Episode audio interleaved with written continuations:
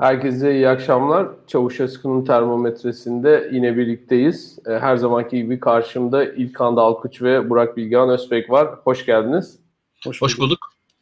Ee, bugün bugün bugünkü konularımız aslında biraz enteresan geliyor bana. Ne yaşadığımızı tam olarak anlamlandırması zor. Tahmin ediyorum ki takipçilerimiz için de öyledir.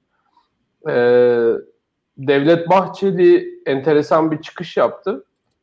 E, Meral Akşener'i yuvasına dönmeye çağırdı. Tekrar yuvana dön dedi. E, Yavuz Ağır Alioğlu'nun bazı açıklamaları oldu ve bunlar da tabii en nihayetinde siyasi e, dedikodulara yol açtı ve dediler ki İyi Parti acaba Cumhur İttifakı'na mı e, dahil olacak? Ne oluyor Türkiye siyasetinde? E, ben e, isterseniz İlkan'la başlayalım. E, tamam. İlkan e, ben gerçekten merak ediyorum bunu nasıl değerlendirdiğini. Çünkü ya bu pek e, alıştığımız bir şey değil e, ve yani bu e, hani hep konuşuyoruz farklı ittifaklar var ve bu ittifaklar arasındaki geçiş çok kısıtlı hale gelmiş durumda. E, anladığım kadarıyla Devlet Bahçeli karşı ittifaktan kendi yanına e, insan çekmeye çalışıyor, bir e, oy çekmeye çalışıyor gibi hissediyorum. Ama e, senin görüşlerin nedir merak ediyorum. Ee, bir defa ya Devlet Bahçeli konusunda e, Daktilo'nun uzmanı sayılabilecek isim Burak Bilgehan Özpek. Yani ben onun sözlerini tekrar tekrar anarak e, Devlet Bahçeli değerlendirebilirim.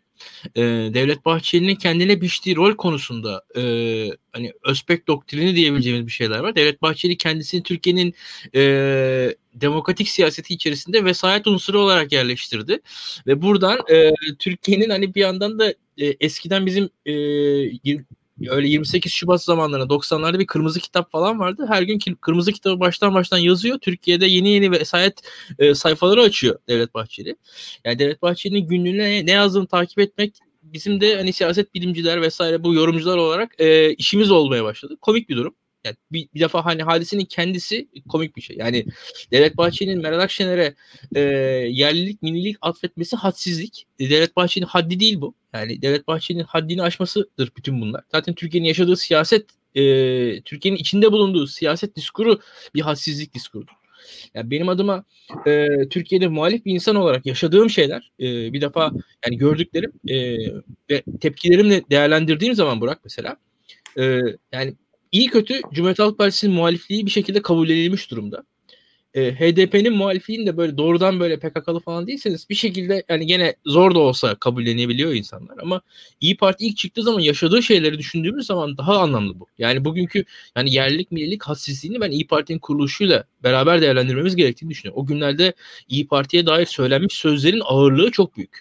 Yani İyi Parti kurulduğu anda e, çok sert bir şekilde eleştirilmişti hatırlayalım.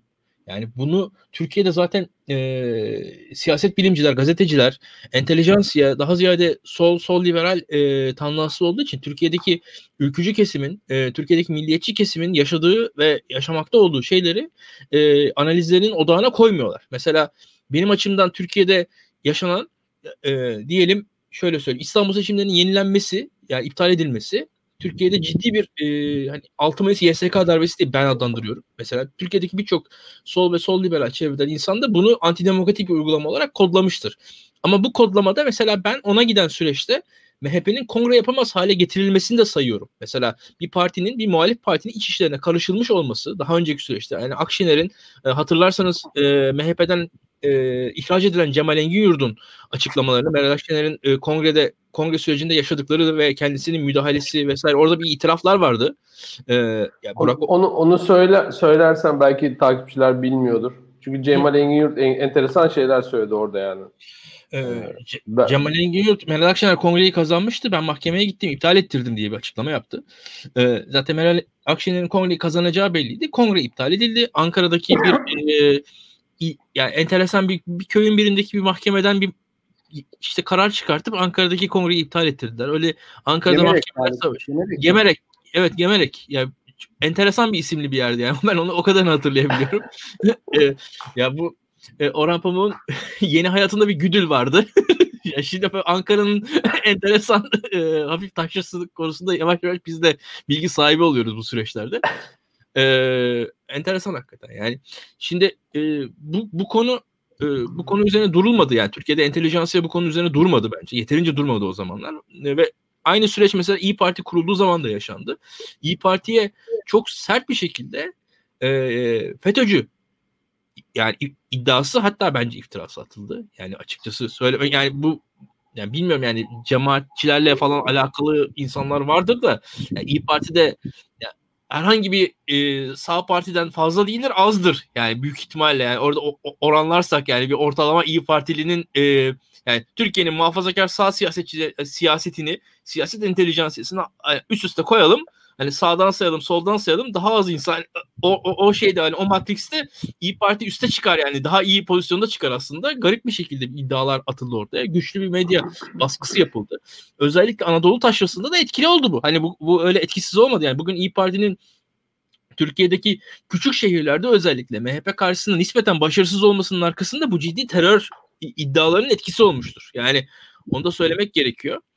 İyi Parti e, bunları yaşadı ve yani ben İyi Partili insanlarla da e, konuşma fırsatı buldum. Yani e, e, kampanya yaparlarken falan e, cidden sıkıntı yaşıyorlarmış. Yani hani böyle Türkiye'nin belli bir nüfuslu yerlerinde iyi kötü kampanya yapabiliyorlar, insanlara ulaşabiliyorlardı ama nüfus azaldıkça hani özellikle de yani e, benim gördüğüm kadarıyla biraz CHP seçmeni sayısının hemen hemen olmadığı yerlere gittikleri anda zaten İyi Parti neredeyse hiç algılanamaz, hiç ulaşıl yani ulaşmalarının imkanı yoktu yani onların. E, bugün ise tam tersi noktaya geldik bir anda. Yani absürt bir şey Türkiye'nin yaşadığı. Ee, bir defa bunu ortaya koymak lazım. Peki bu neden yaşandı? Yani tamam hani yaşanan kötü, yaşanan e, ahlaki değil, e, modern bir siyaset e, uygulaması değil, antidemokratik. Bir defa bunları alt alta koyalım. Ve doğru değil yani baktığın zaman. Hani Devlet Bahçeli'nin böyle bir zaten e, ne Ayasofya'da kılınan namaz hani e, Meral kıldığı namaz buna vesiledir vesaire. Yani bu absürt bir tartışma. E, ama Devlet Bahçeli bunu niye dedi? Bir defa e, Devlet Bahçeli'nin bunu niye dedi, dediğini düşünmemiz gerekiyor. Bugün işler iyi gitseydi yani her şey e, Cumhur İttifakı için yerli yerinde olsaydı %60'lara 70'lere tahmin ettikleri gibi ulaşıyor olsalardı böyle bir şey der miydi? Zannetmiyorum. Yani e, açık konuşayım. Hmm, İyi Parti oy alarak kendi masumiyetini de kanıtladı neredeyse. Çok garip bir şey ama Türkiye şartlarında böyle bir hukuk yaşanıyor. Yani bu, bu rezaleti biz yaşıyoruz. İyi Parti oy alarak FETÖ, FETÖ'cü olmadığını kanıtladı Türkiye'de. Garip bir durum. Yani e, ve yani oy aldıkça yerlileşti, millileşti. Seçim kazandıkça hukuk değişti Türkiye'de. Yani gerçekten de bu e, ve İyi Parti ayakta durdukça e, belli bir meşruiyet kazandı. E, şu anki durum şu. Belli ki Devlet Bahçeli bir e, kimi sıkıntılar yaşıyor. Kendi ittifakı açısından sıkıntılar yaşıyor. Belli ki iktidarla kendi arasında yani iktidarın merkezi kendi arasındaki ilişkilerde sıkıntılar yaşıyor. Bunları görüyorum. Ee, ben bu konuyu bir daha döneriz diye tahmin ediyorum. Şimdi bu kadar söyleyeyim. Arkasına okay. tekrar söyleyeceklerim var. Ee, Bilgehan Hocam buyurun. Ee, bu Devlet Bahçeli meselesi e, aslında hakikaten Türkiye'de Milli Güvenlik Kurulu'nun düşüşüyle açıklanabilecek bir mesele.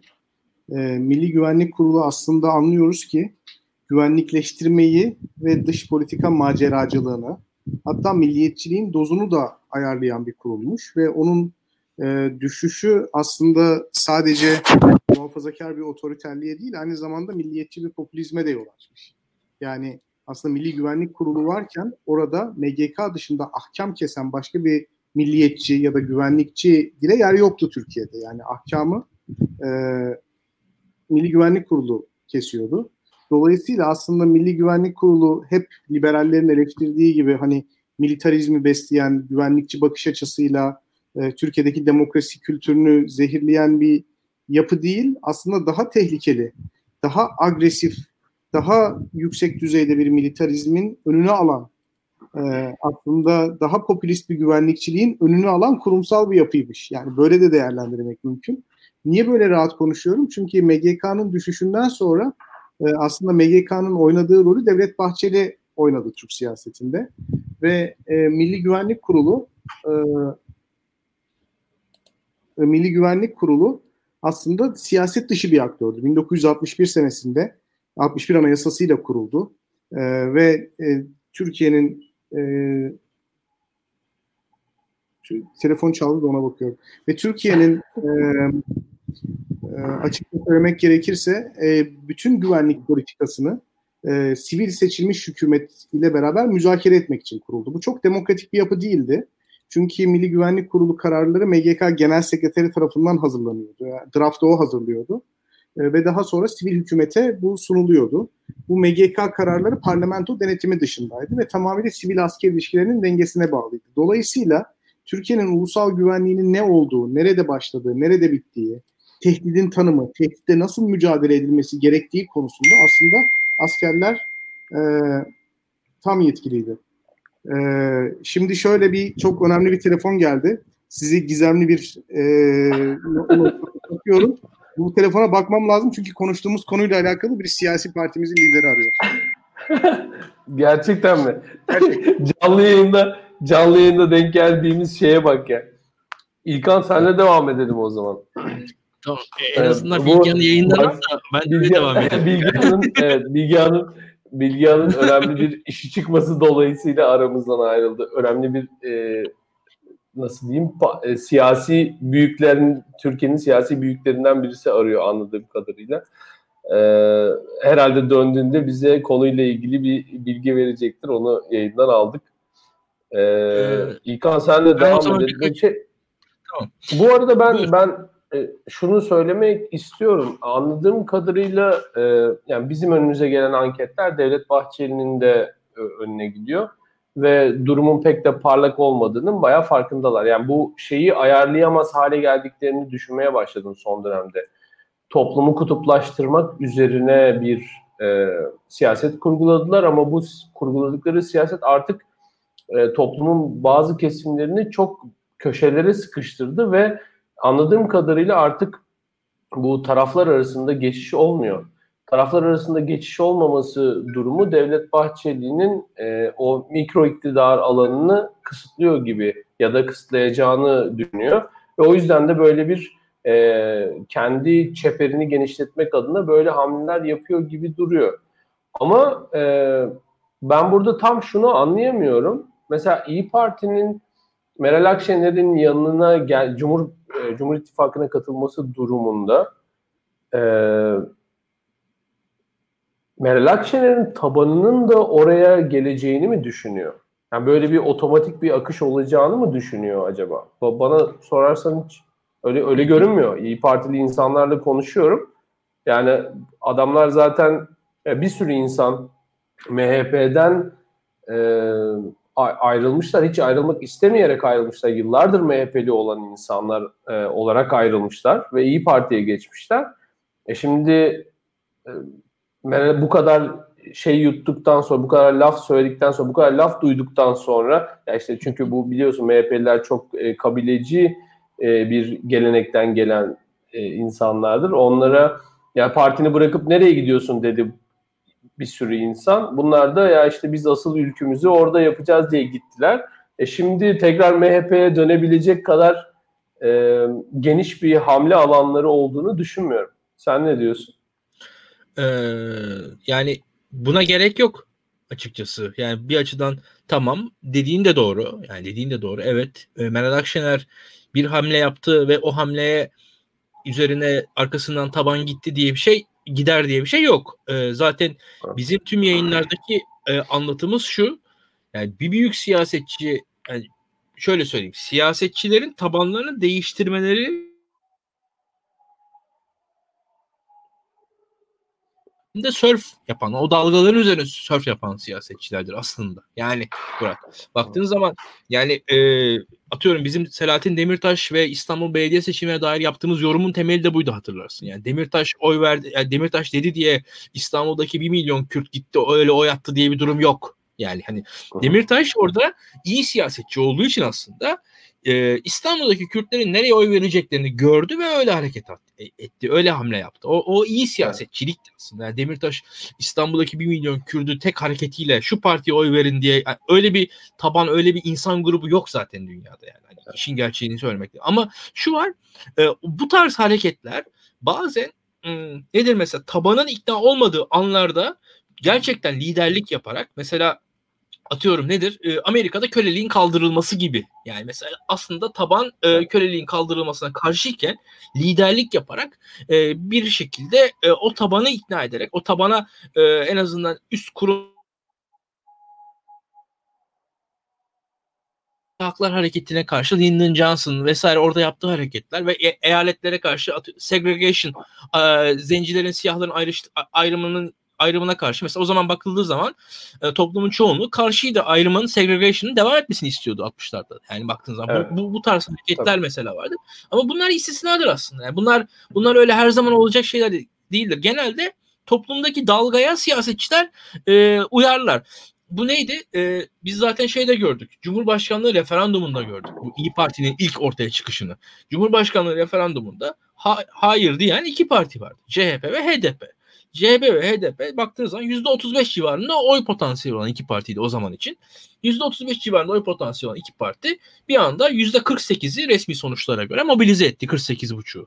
%48,5'u mobilize edilmesinde ama tabii ortada e, bir yandan partisinden dışlanmış ben hayır diyeceğim diyen MHP'li insanlar vardı orada. Meral Akşener, Ümit Özdağ mesela bu, bu, bu figürler de 8 arasındaki o tabana oynadılar. Yani bakıldı İyi Parti hikayesi esasında budur. Yani bakıldığı zaman. Yani Tayyip Erdoğan'ın yanına geçmiş Devlet Bahçeli'ye karşı e, merkez milliyetçi merkez diyebileceğimiz seçmenler. Eski MHP'li birçoğu aslında. Ve e, e, zannedilen aksine e, yaşı da belli bir e, seviyede olan insanlar. İyi Parti öyle o kadar zannedildiği gibi gençlerden oy alan bir parti de değil. Yani İyi Parti'nin tabanı aslında e, birazcık daha orta yaş üzeri erkekler. Aslında e, Efendim? Aslında potansiyeli de var değil mi? Yani gençler ben bence İyi Parti'nin evet. e, çok potansiyeli var gençler arasında ama bir türlü onu aktive edemediler nasıl olduysa. Çünkü MHP çok alıyor yani. E, evet MHP alıyor. Ya bunu en basit halk röportajlarında yerel seçim öncesinde görebilirdik zaten yani. Özellikle e, MHP e, kentlerde kent varoşlarından nispeten alt orta sınıf e, Türk e, kökenli e, gençlerin oylarını alıyor ve orada şöyle bir şey. Biz mesela sekülerleşme diyoruz ya mesela. Orada İslami kesim için sekülerleşme aslında MHP'leşme. Yani İslami kesimin sekülerleşmesi evet. o. CHP'li için ateistleşme evet. ama AK Parti için MHP'leşme aslında sekülerleşme. Tüm Türkiye'deki sekülerleşme hikayesinde o yani. Hani orada bizim milliyetçilik artıyor dediğimiz şey aslında sekülerleşme. Yani milliyetçilik İslamcılar göre seküler bir ideoloji yani. Hani birçok e, şu an bu yayını izleyenlere göre milliyetçiliğin neresi diyebilir. O haklı olduğu yan vardır ama oradaki olay o aslında. E, ve dediğin çok doğru. Aslında potansiyeli var İyi Parti'nin. E, Türkiye'de e, şöyle söyleyeyim belli e, değerlere saygılı e, milliyetçilik e, milliyetçiliğin bir potansiyeli var. Modern bir milliyetçi yani modern kimlikli bir milliyetçiliğin potansiyeli olduğu gözüküyor. Yani öyle ya da böyle bunun tabii e, e, negatif okumaları da yapılabilir. E, işte buradan ne çıkabilir o tartışılabilir. Ama burada özellikle gençler bağlamında şu var. Yani benim adıma şu yani Devlet Bahçeli adının bile devlet olması, adının MHP olması. Yani isim hakları bile e, Devlet Bahçeli bence çok bir özelliği olmamasına rağmen yani hani ben orada Bilgehan'dan daha az e, pay biçiyorum Devlet Bahçeli ama yine de e, bütün bunlar MHP, devlet, işte burada Kurtlar Valisi jargonu, e, bütün işte evet. falan filan diyoruz işte devlet ne yaparsa yapar, işte e, devlet devletimiz emiri, işte en son şeyi de gördük bu e, Martı'nın sahibinin konuşmasını düşün. E, tam MHP'li genç yani baktığın zaman e, ya devlet başa ya kuzgun neşe bu bu aslında o tarz insanlar o, yani bak. E, ben ben o çocuğun Türkiye'de ticaret nasıl yapılırı çok iyi çözdüğünü düşünüyorum. O çocuk hayatta batmaz. Ondan yani eminim ya arkadaşlar yani İyi Parti'nin tabanı metropol seküler ülkücüler değil şu anda. Yani e, şu öyle gözüküyor Twitter'da değil yani. O şu an bir yorum gelmiş. O dediğiniz ne yazık ki yanlış. E, ne yazık Yok. ki de değil de yani henüz o, o tabandan daha oy alamadı. Oy alsa aslında yüzde yirmilere falan çıkar. Yani henüz daha ziyade daha tecrübeli. 18 yıldır Tayyip Erdoğan'a karşı çıkmış. Ee, birazcık da yaşı bir noktaya da gelmiş. Tecrübeli MHP'lilerden evet. oy alıyor şu anda. Ee, yani ben... şöyle mesela ilçe teşkilatları, İyi Parti'nin ilçe teşkilatları birçok ilçede MHP e, şeyi indirilip İyi Parti e, tabelası asıldı. Yani e, öyle.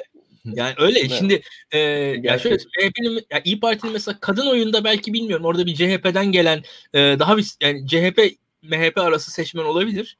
Yani be, belli bir düzeyde öyle bir seçmeni de var İyi Parti'nin ama MHP'den gelen seçmeni MHP'nin genç seçmeninden ziyade, ziyade daha e, has MHP'li seçmeni. Yani onlar daha has MHP'li olduğu için e, biz hatırlarsın e, Burak Doğan'la yayın yani MHP'li daha MHP'li olduğu için MHP'liye karşı çıkabiliyor bazen. Yani aşırı MHP'lilikten diğer MHP'liyle kavga işte e, e, o Cemal Engin Yurt'u ya, evet, ya o böyle bunu dindarlarda da görürüz aslında. Dindarlarda da vardır bu. E, evet işte, yani daha has evet yani böyle ya sen de beni mesela sen beni daha liberal olduğun için şey yapıyorsun. Ben daha da liberal olduğum için sen de daha da yani böyle bir bunun sonu yok açıkçası.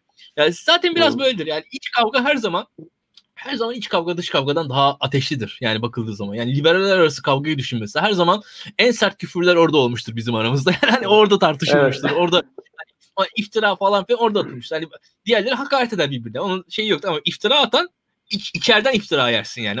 Hikaye odur zaten. Evet. FETÖ'cü metöcü falan mesela evet. burada şey düşün. Hani evet. iftiralar içeriden gelir. Hakaretler dışarıdan. Hakaretler o kadar rahatsız etmez. Bu e, şimdi e, şimdi e, konuya döneyim. Mesela bu, bunu şeyden dolayı anlattım. Şimdi e, İyi Parti'nin aslında gençlerde potansiyeli var. Henüz o potansiyeli harekete geçiremiyor. İyi Parti'den e, önü, önü aslında açık. Yani sosyolojik olarak açık. Çünkü e, yani Türkiye'deki gençlere baktığımız zaman o gençlerin cidden önemli kısmı e, ben çok sevmesem de o Martı'nın CEO'su gibi e, insanlar Türkiye'de. Yani hani Türkiye'de ciddi bir genç kitlesi öyle. Ve o kitleden aslında. İyi Parti oy alır. Yani e, sosyal olarak alır, ideolojik olarak alır, yaşam tarzı olarak alır, e, referans noktaları olarak alır. Yani bakarsan işte tamam bayrağına saygılı, dinine saygılı, devletini bilen vesaire bu ciddi modern çocuk. Yani, o, o, tam yani esasında her şeyle uygun ama e, şu an için daha ziyade kentli MHP'liler onlara oy veriyorlar. Şimdi e, bu bu burada şöyle söyleyeyim ben. İyi Parti'nin e, potansiyeli burada yüksek. Henüz daha şey yapamadı. E, harekete geçemedi. Bu harekete geçmesinin işaretleri midir bunlar? Olabilir. Ya yani bu başarılı bir İyi Parti yönetimi varsa bunu e, bu tarz e, meşruiyet kaynakları olarak mesela bu söylemleri kullanır e, ve buradan buradan yeni bir muhalefet alanı devşirebilir. Ha, devşirmek ister mi? E, devşirmek ister mi emin değilim. Yani e, çünkü şundan dolayı ya Türkiye'de siyaset e, yani çok basitçe söyleyeyim ciddi bir maddi güç işidir. Yani iyi partilerle konuşun. Mesela İlkan, bu arada bak bununla ilgili şöyle bir şey var. Ben e, birçok insan biliyorum e, MHP'liyim diyor. yani ortamlarda MHP'liyim diyor.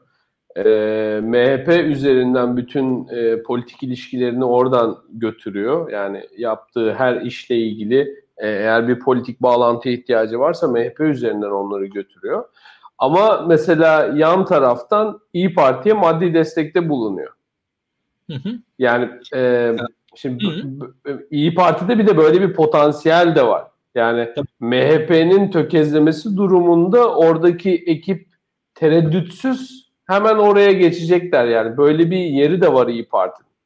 Onu da ya, hesaba katmak lazım. Doğru doğru. Ya şimdi e, Milliyetçi Hareket Partisi e, yani köklü bir parti sonuçta ve yani Türkiye'de e, az önce konuştuk mesela kendisini nereye konumlayıp devletle beraber konumlandırabiliyor. Yani siyaseti siyaseti siyaset üstü yapma gücü var bu partinin garip bir şekilde. Yani e, nasıl var bunu bilmiyorum. E, Bilgen Hoca'nın söylediği şey o bakımdan çok önemli. Yani düşünsene MGK gibi bir meşruiyet e, kaynağı ortadan kalktığında yerine geçebilecek kadar meşruiyet tanımlama gücü sahibi olan bir parti bu en nihayetinde bu arada. Yani tabii, tabii. Türkiye'de ya. diğer partilerde hiç fark olmayan bir parti ama öyle bir konumlanma var muazzam bir güç MHP için. Ee, şimdi devam edelim. Ee, biz İyi Parti'ye dair mesela en basit eleştiri şudur. Milletvekili adayları çok yaşlı denir İyi Parti için mesela. Doğru. Neden yaşlı ama? İyi Partilere bu soruyu sordukları zaman İyi Partilerin mesela verdikleri cevaplar şöyleydi Burak. Çünkü şöyle yani İyi Parti'nin e, kampanya yaptırtacak bir bütçe bulma şansı yok milletvekillerine. Bu adayların hepsinin kendi bütçesi olması gerekiyor. Hep yani yani daha yaşlılar daha zengin. Çok basit bir şekilde söylemek gerekirse yani en azından hani genç bir e, parlak adamın parası yok yani hani kampanya yapamı yap, yapamadığı için aday bile olamıyorsun yani. Bu adamı nasıl aday yapacaksın? Hani adam bir defa o var. Yani veyahut da evet. e, İyi Parti dikkat et yerel seçimleri yaşadık. E, iyi oy aldı aldı. Yarıştığı her yeri kaybetti. Yarıştığı her önemli yeri kaybetti. Peki yarıştığı her önemli yeri neden kaybetti? Çünkü parası yok ve teşkilat kuramadı. Yani sandıklara sahip mesela düşün Canan Kaftancıoğlu'nun yaptığını İyi Parti yapamadı. Veyahut da kap, e, tersten düşünelim. Mansur Yavaş Ankara'da ittifakın İyi Partili bir adayı olsaydı seçimi kazanabilir miydi? Zor. Açık konuşayım. Çünkü İyi Parti'nin o kadar sandığa te- yani sahip çıkacak kadar bir teşkilatı harekete geçirebileceğinden emin değiliz biz. Şimdi orada Bu arada o, o tartışma da vardı o dönemde hatırlıyor musun? Yani Mansur Yavaş'a gitmişler İyi Parti'den aday olsun demişler falan. O hayır demiş ben CHP'den olacağım. Mesela Tabii, tabii. böyle bir tartışma da vardı yani. Hatırlıyorum hatırlıyorum tabii ki. Yani bilerek söylüyorum ben bunu. Şimdi burada e, İyi Parti'nin e, ciddi şekilde bir maddi sorunu var. Bir defa bu tartışmanın içerisinde her zaman konuşmamız gereken bir durum Burak. İyi Parti bağlamında şöyle söyleyelim. Şimdi e, İyi Parti'nin bu yaşadığı maddi sorunlar ve artı İyi Parti kurulurken de içerisinde farklı farklı e, yerlerden gelen insanlar var. Bir de biz e, her ne kadar böyle MHP'den gelenler ana kitle e, açık net MHP'den gelenler ana kitle ama MHP'den gelenler de e, yeknesak da değil. E, ama yine de onun dışında da e, eski Büyük Birlik Partililer var. Merkez sağ kökenliler var. E, siyasete İyi Parti'de başlayan gruplar var. Şimdi benim e, görebildiğim kadarıyla. Şimdi e, burada ister istemez e, şeyi görüyorsunuz siz. İyi Parti'nin ciddi anlamda e, kendi ya İyi Parti içerisinde de şöyle söyleyeyim bir devam edelim e, az önce söylediğim analize oradan çıkacak zaten sonuç. E, en fazla istifa da İyi Parti'de oldu seçimden beri. Milletvekilleri bağlamında Evet. tek tek bakalım. Yani Evet. neden İyi Parti'de oldu? Evet.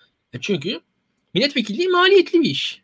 Hiçbir maliyetin karşılığını İyi Parti bir vekil alamıyor şu anda. Yani bakıldığı zaman. Şimdi e, bu, bu çok bu, bu çok ahlaki bir şey söylemiyorum. Çok fazla ya- yani e, bunu yaftalamak için de söylemiyorum ben. Yani bu, bu iş biraz böyle. Yani milletvekilliği çok maliyetli bir iş.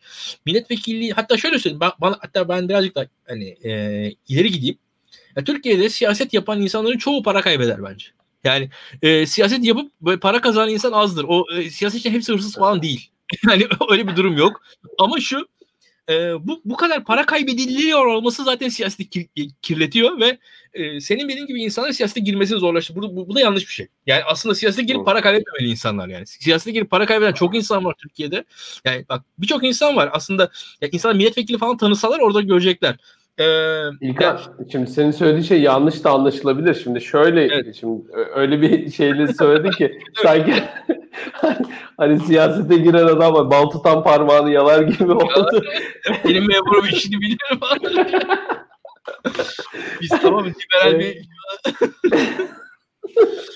Ama yani hani söylenmek ister o değil. Bu işin bu kadar maliyetli olmaması lazım. Yani e, Ya ilk, bu ilk baş. hem maliyetli hem de şöyle bir şey var. Aslında insanların kendilerinin siyaset yapıyor olması lazım. Yani Türkiye'de partilerin üye sistemleri ve üye aidatları falan yükselmesi lazım. Ama bu uzun vadeli bir şey. Ne yazık ki şu an şartlar böyle. Ee, devam edelim. Yani e, mesela hep konuşuluyor. E, yani genel başkanların etkileri ne yazık ki hala pozitif şu an Türkiye'de siyasette. Çünkü siyaset Evet. o kadar alt seviyede daha kötü durum. Yani genel başkanları biz beğenmiyoruz ya. Genel başkanlar o partilerin esasını düzeltiyorlar. E, yukarıdan yaptıkları müdahalelerle. Ne yazık ki o. Çünkü parti çünkü maddi olarak muhtaç durumda. Yani parti çünkü maddi bir çukur. Onun e, işte e, şu- en basit şöyle söyleyeyim. 15 Temmuz günü AK Parti İzmir İl Başkanlığı binası e, İzmir'in namlı bir FETÖ'cüsünündü. Ya şimdi bu, bu ya AK Parti mu- muhtaç. Yani şimdi 15 Temmuz'a kadar mı fark etmediler? Bilmiyorlar mıydı? Ama şöyle bir durum var. AK Parti'nin bir İzmir İl Başkanlığı olması lazım mesela. Çok ciddi maliyet. Evet. Birkaç katlı bir bina olması lazım. Bunu bunu tutacaksın, döşeyeceksin. Onun yani orada zengin bir adam. AK Parti de muhtaç. Şimdi baktığın zaman ya AK Parti'de böyle çok bayıldığından yani o zamana kadar en haz ettiği adamın olduğunu zannetmiyorum onun yani. O, o durum böyle şu an Türkiye'de. Ee, devam edelim. Ee, ben de Ba- bayağı örnekler var. Bunun e, benim e, babamın bir hikayesi vardı. Bu bu meseleyle ilgili onu anlatmak istedim. Bu çünkü e, biz tabii siyaseti konuşurken hep teorik bir şeyden konuşuyoruz. Biraz da uzaktan konuşuyoruz ama özellikle yerel siyaset bence siyasetin doğasıyla ilgili çok fazla şey anlatıyor. E, şöyle bir hikayesi vardı. İşte bir gün bir milletvekiliyle oturuyorlar.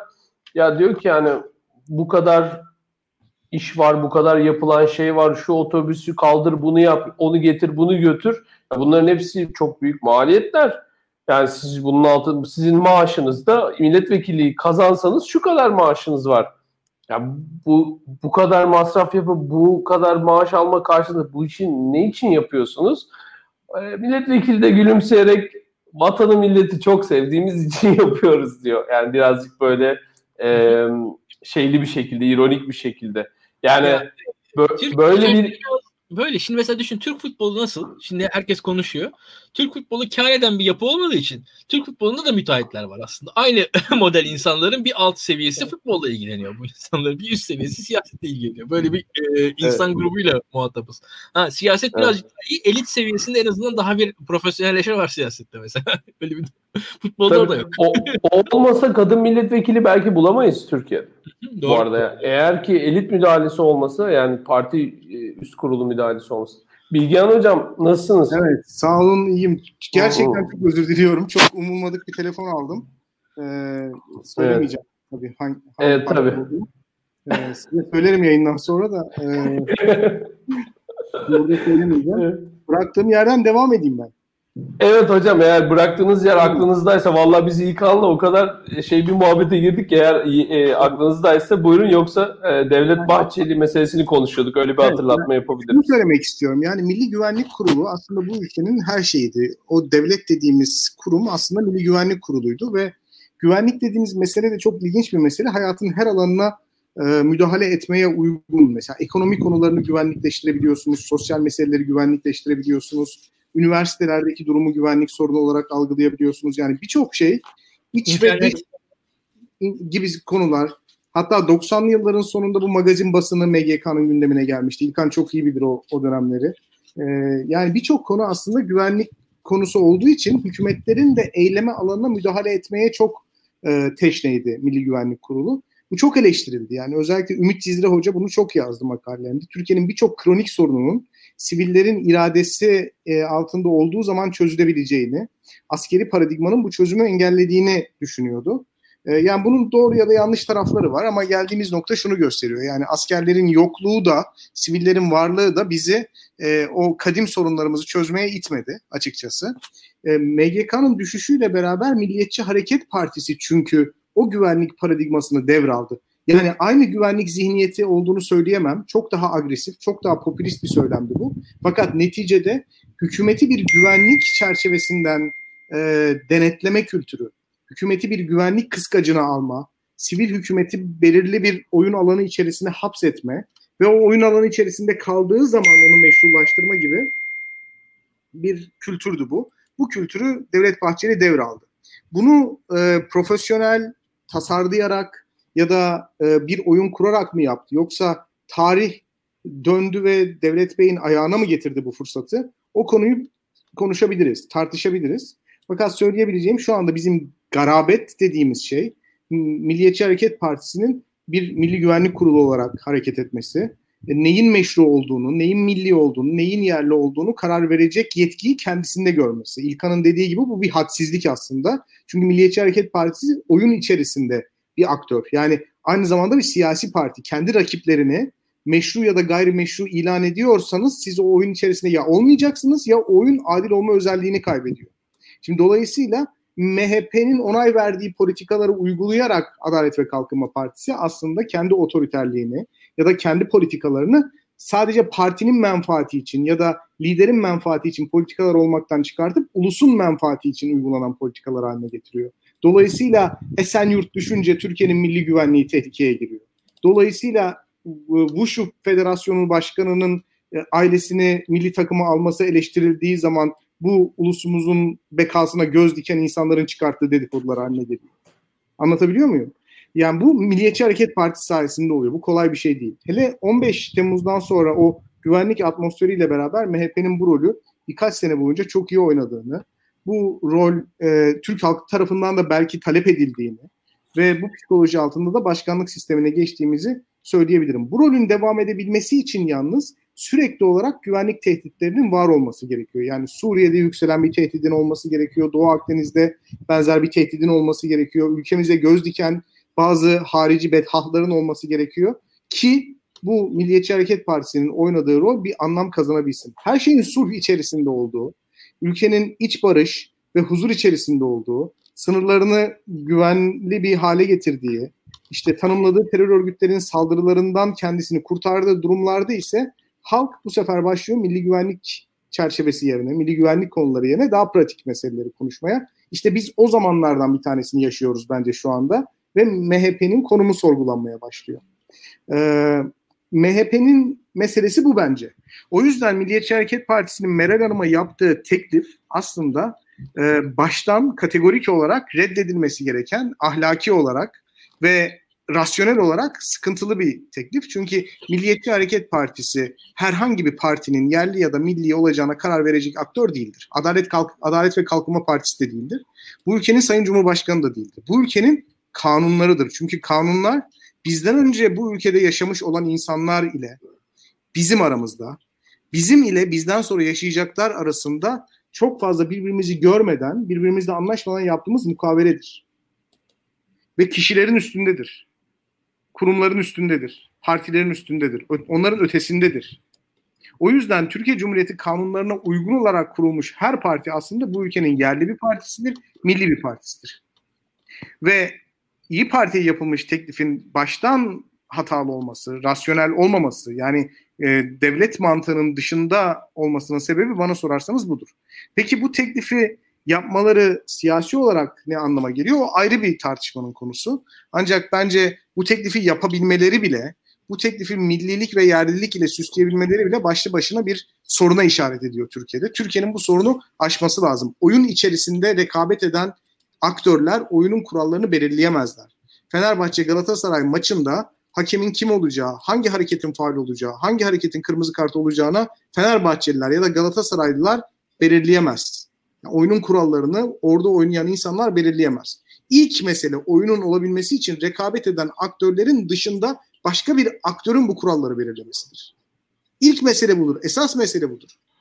O yüzden bu teklif bana sorarsanız e, ahlaki olarak yargılanmalı, ahlaki olarak yadırganmalıdır.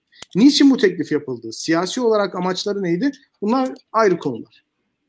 Hocam ya bir de burada şey çok e, garip bir ya, siyaseten enteresan bir hamle bu. Çünkü AK Parti daha doğrusu Devlet Bahçeli bunu yaparak Cumhur İttifakı'nın o dediğiniz o meşruiyet alanını tanımlama imkanını kullanarak aslında bir yandan İyi Parti'yi meşru ilan ettiler bir anda. Tabii. Yani öyle bir durum oldu. Bu, bu, bu, bu bana bayağı enteresan geliyor siyaset. Burada aslında yani yasal olarak bir sonucu yok. Yani şu ana kadar İyi Parti'yi gayrimeşru ilan etmiş olmalarının İyi Parti'nin seçime girmesini önleyen bir tarafı yoktu. İyi Parti'nin kapanmasına sebep olmadı. İyi Parti tam tersine varlığını devam ettirdi. Seçimlere girdi, oyunu aldı. O halde bunu niçin yapıyorlar? Bunu yapmalarının sebebi aslında demokratik rekabetin devam ediyor gibi gözükmesi, hükümetin meşruluğunu milli iradeden alması, yani halkın çoğunluğundan alması ve otoriterliğinin bu şekilde meşrulaştırmaya muhtaç olması. Yani yerli ve milli tanımlaması beraberinde yasal müeyyideleri getirmiyor ki Burak. No. Hani e, Vural Savaş.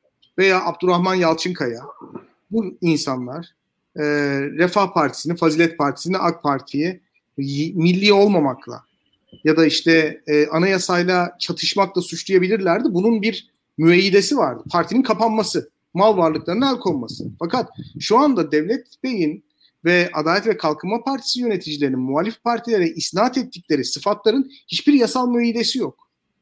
Fakat bu söylem özellikle hükümetin medya üzerindeki kontrolü sayesinde seçme seçmen ile bu partiler arasındaki bağı koparmaya, seçmeni korkutmaya ve seçmeni bir şekilde meşru olan partilere oy vermeye zorlayan nitelikte. Anlatabiliyor muyum? Yani e, şöyle bir kültürle yaşıyoruz. Bir hükümet var. Hükümetin her söylediğini soruşturmadan, araştırmadan kabul eden 30 tane televizyon kanalı var.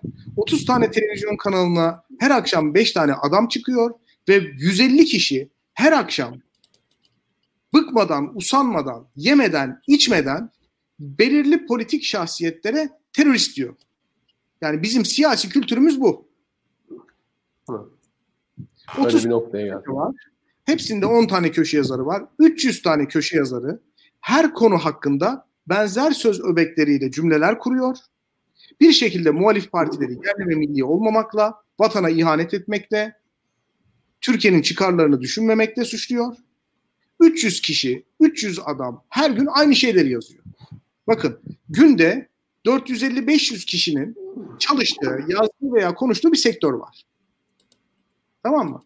Buna bir de sosyal medya trollerini eklediğiniz zaman, işte STK'ları eklediğiniz zaman, daha akademik program, programları eklediğiniz zaman 10 bin, 15 bin kişi Türkiye'de e, muhalefetin yerli ve milli olmadığını, ulusal güvenliğe aykırı hareket ettiğini söylemek için maaş alıyor.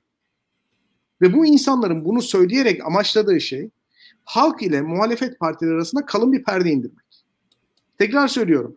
İyi Parti yerli ve milli olmasa, yani geçen haftaki İyi Parti nasıl bir yasal müeyyideyle karşılaşacak? Ne diyeceksiniz?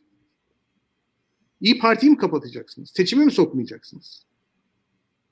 O zaman da yani eğer sizin yerli ve milli tanımınız yasal bir karşılığı yoksa ve yerli ve milli tanımınızı medya üzerindeki hakimiyetinizle pekiştirip sadece siyasi olarak oy çerçevesinden bu tanımı yapıyorsanız sizin yerli ve milli tanımınız dönemsel olarak esniyor demektir.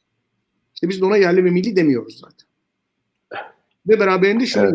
diyor. Adalet ve Kalkınma Partisi'nin siyasi ikbaline hizmet eden partiler yerli ve millidir. Buna kast eden partiler yerli ve milli değildir. Yani yerel seçim öncesi mektubu okunan kardeşi devlet televizyonuna çıkan Abdullah Öcalan eğer o seçimi kazandırsaydı yerli ve milli bir karakter olarak karşımıza çıkacaktı. O seçimi kazanmasını önlediği için İyi Parti yerli ve milli olmuyor.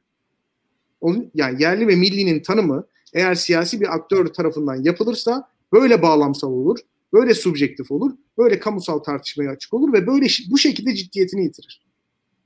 Türkiye ya Milli Güvenlik Kurulu kuracak, yani bundan 10 sene önceki gibi siyaset dışı bir aktör antidemokratik bir şekilde güvenlik çerçevesini çizecek. Ben bunu arzu etmem. Türkiye ya demokratik rekabete alışacak, hiçbir parti diğerini e, vatan hainliğiyle, kriminal olmakla suçlamayacak. Hiçbir parti diğerini vatana ihanetle suçlamayacak. Başka bir parti destekçisine vatana ihanet suçlaması yapan kişi bile Türkiye Cumhuriyeti vatandaşını stres altına soktuğu için bir cezai müeyyideyle karşılaşacak ve demokratik rekabet usulünce devam edecek. Bunu da kollayan bağımsız yargı organları olacak. Ya da demokratik sistemi top, e, toptan ilga edeceğiz. Yani üç seçeneğin dışında başka bir seçenek gözükmüyor. Ben ikinci seçeneğin bizi daha medenileştireceğini, bizim iç barışımıza daha çok hizmet edeceğini, demokratik kalitemizi daha çok arttıracağını düşünüyorum. Açıkçası.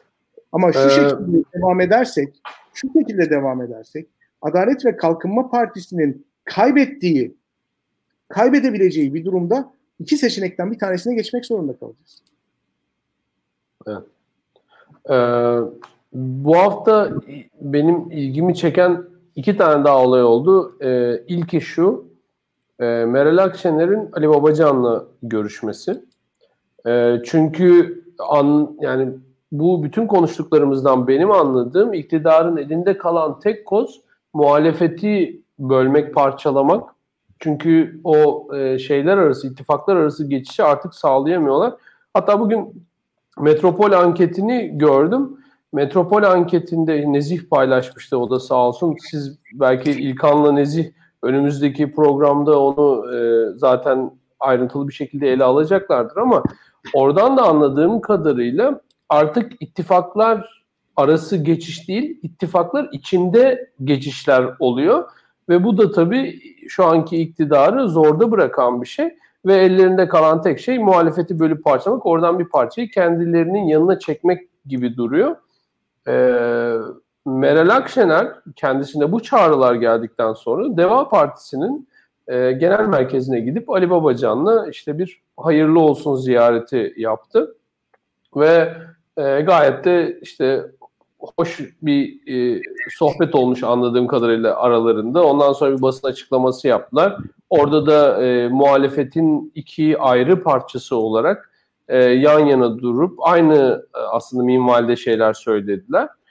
E, anladığım kadarıyla aynı zamanda da tabii e, şunu da eklemek lazım. Ekrem İmamoğlu Mithat Sancar'ın e, ablası sanırım vefat etmiş ve e, onun cenazesine gitmişti. Bir HDP'li, HDP hatta şu anda eş genel başkanı. E, onun yanına gitmiş ve işte başsağlığı dilemiş. E, dolayısıyla iktidarın arzuladığı muhalefeti bölme e, durumu e, pek böyle ortada değil gibi görünüyor. Öyle görünmüyor e, en azından. Şimdilik muhalefet yan yana durabiliyor gibi duruyor ve bu da gayet medeni şartlar altında gayet de düzgün ilerliyor gibi. Ee, İlkan senden başlayalım. Hı hı. Ee, sence bu bu bütün bu girişimler, bu muhalefetin bir arada durmasını, bütün bu girişimlere rağmen muhalefet bir arada durmaya devam edebilecek mi? Bilmiyorum. Yani e, e, kolay değil. Şöyle söyleyeyim ben. E, Türkiye'de iktidarın çok ciddi bir gücü var. Yani iktidar yukarıdan aşağı ve e, yatayda öyle söyleyeyim. Yani dikeyde ve yatayda farklı bileşenlerden oluşuyor bence. İktidarın özellikle e, devletin içerisindeki e, dayanakları iktidardan iktidarın değişmesini istemiyorlar. Ve bunun için ilk e, acil durumda kıracakları yapı şey e, acil durumda kıracakları hani ilk buluş ilk başta müdahil olmak istedikleri yapı İyi Parti oluyor. Şimdi İyi Parti bağlamında e, İyi Parti şu an güçleniyor. Yani açıkça söylemek gerekirse. İyi Parti şu an güçleniyor. Bu, bu, bu güçlenme sonucunda ne yapacağını anlamamız gerekiyor. Şimdi Özer Sencer'in açıklaması, Devlet Bahçeli'nin açıklaması bunları üst üste koyduğumuz zaman aslında birincisi ittifaklar arası geçiş diyorsun. Ee, özellikle mesela ben şöyle söyleyeyim sana Burak. Ee, Ayasofya hamlesi seçmen bazında bence etkili bir hamle oldu. Yani orada ben etkisiz diyenlerden hiç değildim. Ayasofya gayet etkili bir hamledir. Ee, etki bu etki sonsuza kadar sürer mi bilmiyorum. Ama e, bence şu an etkiledi. Yani oy oranlarını e, birebir elimde anket yok. Hala yok. Yani orada tam güvendiğim bir anket yok. Öyle söyleyeyim. Yani anketler geliyor bana da benim benim kafamda bir oranlar var. Orada ben o yani bazı anket beni teyit edecek anketine geleceğini tahmin ediyorum. Henüz tahmin ettiğim anket açıklanmadı ama e, yani anlıyorsun ne? sen benim dediğimi. ne? E, e, evet. Öyle söyleyeyim. E, etkiledi ve bu etkide e, zarar görenlerden birisi Devlet Bahçeli bir yandan. Artı İyi Parti'nin sosyolojik olarak doğru bir yere oturduğu da açık. Yani açık, o da açık. E, burada bu sıkıntı şuradan kaynaklanıyor. Şu an Türkiye'de e, sistemi analiz ederken içeriden dışarıdan analiz etmemiz gerekiyor. Türkiye'deki e, devletin e, güvenlik bürokrasisinin etkinliğinin ben arttığını görüyorum. Yani bütün bunların sonucunda. Yani e, her ne kadar Bilgehan e, Milli Güvenlik Kurulu e, ortadan kalktı dese de bugünün Türkiye'sinde şöyle söyleyeyim. Ordu e, en azından bir bakana sahip durumda fiilen. Yani bakıldığı zaman. Yani enteresan bir durum var şu an Türkiye'de. Yani eskiden Türkiye'de biz ne konuşurduk? Ee, savunma bakanları en az çalışan bakanlar derdik. 1990'ların Türkiye'sinde savunma bakanlığı bir işi yoktu. Orada dolaşırlardı. Türkiye savunma bakanı dediğin adamın bir mesaisi, yoğun çalışması. İşte hani bir, hiçbir savunma bakanı gece saat iki buçukta yani işten eve dönüp böyle eşine bugün de çok yoruldum demezdi Türkiye'de. Yani bu, bu, bu bilinmemiş. Yani Enerji Bakanı'nın çok çalıştığı, Ekonomi Bakanı'nın sabahlara kadar yani Adnan Kahveci'nin çalışma temposunu düşünün. Hani Türkiye'de konuşulan şeydir bu. Hiçbir savunma bakanının böyle sabahlara kadar çalıştık, savaş senaryoları üzerine oturduk. Şey yaptık. Böyle bir savunma bakanı yoktu Türkiye'de bakıldığı zaman. Çünkü askerler yani. bir şey hallediyorlardı aslında. evet o, işi askerler hallediyordu. Biz de savunma bakanı dediğiniz adam e, işte böyle e, protokol görevlere çalışan, e, işte törenlerde bulunan e, bir, bir insandı. Meclis başkanının e, bakan hali falan gibi bir insan olurdu genelde Türkiye'de. Şimdi bugün bugün ise savunma bakanı ne iş yapıyor diyelim. Yani bugün savunma bakanı Türkiye'de yani bir bakandan öte bir pozisyonda açıkçası. Yani bakıldığı zaman Türkiye'de e, fiilen genel kurmay başkanı başkanı gibi bir şey. Türkiye'de savunma bakanı yani. e, genel kurmay başkanının başkanı yani. Şu an savunma bakanının pozisyonu o. Genel kurmay başkanının başkanı şu an Türkiye'nin savunma bakanı Hulusi Akar. Yani bir defa bunu koymak lazım. Şimdi veyahut da devam edelim. Türkiye'de bir MİT başkanı var. Yani bakıldığı zaman bu figürleri bir arada düşündüğünüz zaman Türkiye'deki iktidarı anlamaya gidiyoruz. Şimdi bu çerçevede bu iki dediğimi yan yana koyun. Bu iki dediğimle beraber bakıldığı zaman iktidarı destekleyen de devletin içerisinde bir yapı var. Şimdi iktidarın kendi iç çelişkileri e, de bu yapıyı e, rahatsız ediyor. İktidar iç çelişkileri neler? E, Türkiye'nin iktidarın aşırı merkezileşmiş olması, şahsileşmiş olması, kişiselleşmiş olması. Az önce geçen yayınlarda nereden bahsettik hatırlayalım. E, Türkiye'nin işte e, ekonomi bakanından bahsettik, iletişim başkanlığından bahsettik, iktidarın nasıl, nasıl şahsileştiğinden bahsettik. e, az önce e, yani Türkiye'deki bakanların diğer bakanların nasıl önemsizleştiğinden bahsediyor. Mesela Türkiye'nin şu anki Sağlık Bakanı adı daha önce bilinmezdi mesela. Eski Sağlık Bakanlarına göre Türkiye'nin esası en az adı bilinen Sağlık Bakanı'ydı şu anki Sağlık Bakanı. Hatta onu hep söylüyorum yani 2019 yılında Sağlık Bakanı Sağlık Bakanı şöyle yaptı diye eleştirdi. Çünkü adını bilmiyordu kimse. Yani Sağlık Bakanı şöyle bir ya böyle bir adamdı. Veyahut da şu an Türkiye'nin Ulaştırma Bakanı'nın adını biliyor musun? Enerji Bakanı adını biliyor musun mesela? Yani sen biliyor musun? Türkiye Enerji Bakanı var şu anda bir tane. Yani biliyor musun? Vallahi bilmiyorum. Hakikaten işte, bilmiyorum. E, bilmiyorsun bilmiyorum. tabii. Yani. Çünkü evet. Türkiye Enerji Bakanı şu anda Türkiye'nin mevcut e, ekonomi bakanının eski bir bürokratı. Orada yani o, o yüzden zaten orada aslında Enerji Bakanlığı evet. aynı şekilde devam ediyor. Bir, yeni bir bakanı yok aslında Enerji Bakanlığı. Yani çok Eko, e, mesela ekonomi bakanı şu anki ekonomi bakanı eski enerji bakanıydı. Evet. Onu biliyorum. Enerji evet. bakanının özel kaleminden insanlar biliyorum ama şeyi bilmiyorum şu anda. Şimdi devam edelim. Şimdi bu sistemi yani bu, bu ikisi arasında da çelişki var. Bu çelişki e, bu çelişki de mesela şöyle söyleyelim. İyi Parti gibi bir e, dışarıdan yapının iktidara eklemlenmesi aslında bu çelişkiyi ortadan kaldıracak bir şey. Yani bir yandan. Yani orada da e, biraz böyle üzerine düşündükçe bu çıkıyor orada. Yani burada çünkü şöyle bir şey var. O zaman iktidarın iktidarın odaklaşma halini yani bu en azından devletin kalanı için rahatsızlık teşkil eden kişiselleşme, ailevileşme, şahsileşme, aşırı merkezileşme e, halini ortadan kaldırabilecek bir şey olarak görülüyor diye düşünüyorum ben. E, bunun Doğru. arkasında böyle bir dinamik olabilir. Doğru. Hmm, Doğru. Bu e, bunu bu, bunu o, o açıdan değerlendirirsek ya şu anki e, muhalefete saldırının öyle içi boş bir saldırı olduğunu düşünmüyorum ben. Yani o, onun arkasında bir hem teorik zemin var e, hem de pratik gereklilik var. Öyle şahsi beğeniden be, e, beğenmemenin dışında iktidara siz İyi Parti eklediğiniz anda e, devlet yapılarının iktidarda gördüğünüz birçok sorunu çözüyorsunuz. Yani burada ya iktidara siz İyi Parti eklediğiniz anda yani devlet yapıları bunları sorun olarak görüyor. Yani şu an bakarsanız bu anlattığım figürler arasında yani ne dedim? E, İletişim Başkanlığı dedim, Ekonomi Bakanlığı dedim. Bununla Türkiye'nin e, Genelkurmay Başkanı Başkanlığı dedim. E, MİT Başkanlığı bu tarz yapılar arasındaki çelişkiler İyi Parti oraya eklemlendiği, eklemlendiği anda iktidara çözülüyor diye düşünüyorum. Çok doğru. Ben hemen lafa gireyim.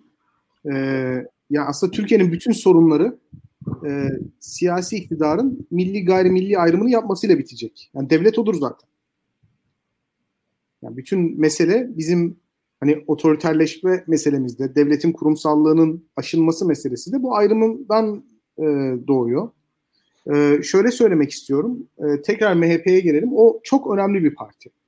Şundan dolayı e, hükümetle iş yapmak isteyen, iktidarın içerisinde olmak isteyen e, birçok insan Milliyetçi Hareket Partisi sayesinde kendisini meşrulaştırabiliyor. Yani e, şöyle söyleyeyim. Hani ben AK Parti'nin adamı değilim ve partizan değilim. Burada bulunma sebebim benim devletin güvenliğine hizmet etmem argümanını MHP'nin varlığı birçok bürokrata vermiş durumda. Yani güvenlik çerçevesinin öyle meşrulaştıran ve hatta bir tarafı var. E, dolayısıyla hani e, 15 Temmuz sonrası bunu çok sık gördük. Hani kendi aramızda tartışabiliriz, farklı görüşlerimiz olabilir ama öncelikli olarak devletimizin güvenliği gibi bir söylem birçok insanı risksiz bir şekilde AK Parti'nin yanında tutuyor. Şimdi bu e, geçmiş günlerde de tartıştık. Hani otoriter sistemler bir kartel ittifakıdır falan dedik e, hatırlarsanız. Şimdi bu kartel ittifakı meselesi üzerine düşünüyorum. Bence bu kartel ittifakının da çeşitleri var. Yani kişiye bağlı karteller olabilir. Öte taraftan meşruluğunu işte bu devlete hizmet ediyorum düşüncesinden alan karteller olabilir. Ve e, Milliyetçi Hareket Partisi'nin orada olmasıyla e, o sayede diyelim olmasıyla birlikte e, olması sayesinde birçok insan yani iktidara yakın olmanın getirilerini bir şekilde ahlaki bir zemine de oturtabiliyor ve yasal garantilere de oturtabiliyor. Ben burada bir aileye hizmet etmek için ya da bir partiye hizmet etmek için bunu yapmadım. Tam tersine güvenlik meselesinden neşet eden bir ihtiyaç vardı. O yüzden bunu yaptım diyebiliyor. Bu durumu en çok tehdit eden mesele de İlkan senin söylediğin gibi e, devlet için risk alan, devletin güvenliği için eylediğini düşünen insanlar ile daha bencil, daha kişisel çıkarları için iktidar mekanizması içerisinde yer alan insanlar. Şimdi bazı durumlar oluyor ki e, bence herkes bencil ve kendi çıkarı için orada. Fakat önemli olan bunu kapatabilmek, maskeleyebilmek. Öyle durumlar oluyor ki mesela birçok insanın Türkiye'nin %50'sinin Cumhur İttifakı'na oy vermesinin sebebi sanki birkaç kişinin menfaati içinmiş gibi durum ortaya çıkıyor. En son mesela bu Pamukkale, Pamukkale Üniversitesi'ndeki örnek. İşte rektörün karısını pozisyonlara ataması. Şimdi hepimiz biliyoruz ki sistemde bu adam gibi binlerce insan var. Ya bu sistemin içerisinde bu adam gibi binlerce insan var. E, ve bu durumlar ortaya çıktıkça yani kişisel menfaat meselesi çok müstehcen bir şekilde ortaya çıktıkça Cumhur İttifakı'nın bir milli güvenlik mütabakatından ziyade bir menfaat arayan insanlar ittifakı olduğu, rent seeking insanlar ittifakı olduğu ortaya çıkıyor. Çok rahatsız oluyorlar. Ve bunu en çok rahatsız eden olgu da açık açık söylemek gerekirse e, bugün Adalet ve Kalkınma Partisi'nin parti kurumsallığını da ilga eden, Cumhurbaşkanlığı sistemiyle birlikte hem partinin hem hükümetin iplerini eline alan, kaynak dağıtım sürecinde belirleyici rol oynayan, politika belirleme sürecinde belirleyici rol oynayan kişiler. Yani e, ana çekirdeğe yakın e, kişiler. Şimdi bu insanların anladığım kadarıyla bürokrasi üzerinde büyük bir e, memnuniyetsizlik yaratıyor. Bir şey var. Şimdi İyi Parti'nin ittifaka çağrılması İlkan Twitter'da imalı bir şekilde yazdı. Bence bunu kastetti. E, kendisi beni düzelsin. İyi Parti'nin ittifaka çağrılması artık bu kişi meselesinin, aile meselesinin, o özel çıkar meselesinin devlet güvenliği meselesinin önüne geçmesine karşı bir yardım çığlığı olarak da değerlendirilebilir. Yani İyi Parti ittifaka gelirse yeniden bir milli güvenlik çerçevesi çizeriz ve bu aile meselelerini falan filan bastırabiliriz. Kesinlikle öyle. Ben bunu biraz açmanızı isteyeceğim. Bu şey çünkü bu önemli bir şey. Yani bu bu bu tarafından bu meseleye bakmıyoruz. Yani genellikle hep e, bir sonraki seçim için hazırlık yapılıyormuş gibi duruyor ama bu söylediğiniz şey çok önemli. Yani aslında devletin e, temel te, yani temel şeyini tanımlamak için İyi Parti'yi yanına çağırıyor diyorsunuz öyle mi? Ya bu dev, devleti yeniden devlet gibi yapabilmek için aslında İyi Parti'yi biraz da yanına çağırıyor. Yani yeniden devlet gibi yapabilmek derken kurumsallıktan bahsetmiyorum ama e, bu kadar aileleşmesini engellemek için. Bu, evet. bu, bunu Tam demin aslında. Evet yani demin İlkan bundan birazcık bahsetti. Ben e, birazcık daha girmeni isteyeceğim İlkan. Bilmiyorum e, sen isteyecek misin ama. ya, şimdi Burak bunlar enteresan konular. Ee, ne kadar anlatalım, ne kadar bahsedelim e, bilmiyorum. E, ama bahsetmek lazım tabii ki. E, şöyle söyleyeyim. Şimdi iktidar 2-3 e, yapıdan oluşuyor. Şimdi, şimdi bakarsanız AK Parti bir oy alıyor e, oy alıyor ve bu aldığı oyla beraber bir meşruiyet kazanıyor. Şimdi devlet dediğiniz varlığın kendisi ayrı zamanda bir meşruiyet kaynağı oluyor. Şimdi popüler meşruiyet, ideolojik meşruiyet bunlar farklı farklı şeyler. Şimdi bakıldığı zaman e, bir şekilde parti dediğiniz bir şey var bir yanda. Bir AK Parti diye bir olgu var. İşte AK Parti denen olgu tatmin edilmek isteniyor, istiyor. Kendisini tatmin etmek istiyor. AK Parti bunları bu, bu partililerini bir noktaya kadar tatmin edebiliyor şu an Tayyip Erdoğan. Belli şeyleri tatmin edemiyor. Bununla beraber ee, açık konuşalım. Hmm, ne kadar açık konuşalım. Şimdi şöyle söyleyeyim. Ee, Konuşma Yukan. açık konuşma. tamam tamam. Ee, yok yok bir şey yok. Şimdi e, şimdi şöyle söyleyelim. Ee, AK Parti siyaset yaparken mesela Ayasofya'yı gündeme alıyor. Gündeme alarak bir yandan kendi sağ tabanında birçok insanı e, tatmin ediyor. Ayasofya ile aslında fiili olarak bir geçerli olmayan bir şey. Peki bu bir yandan da ne demek? Tersinden okuyalım. Bu insanları ancak Ayasofya ile tatmin edebiliyor bu parti. Çünkü diğer şeyleri yapamıyor bu insanlar için. Yani diğer yapması gereken şeyleri yapamıyor.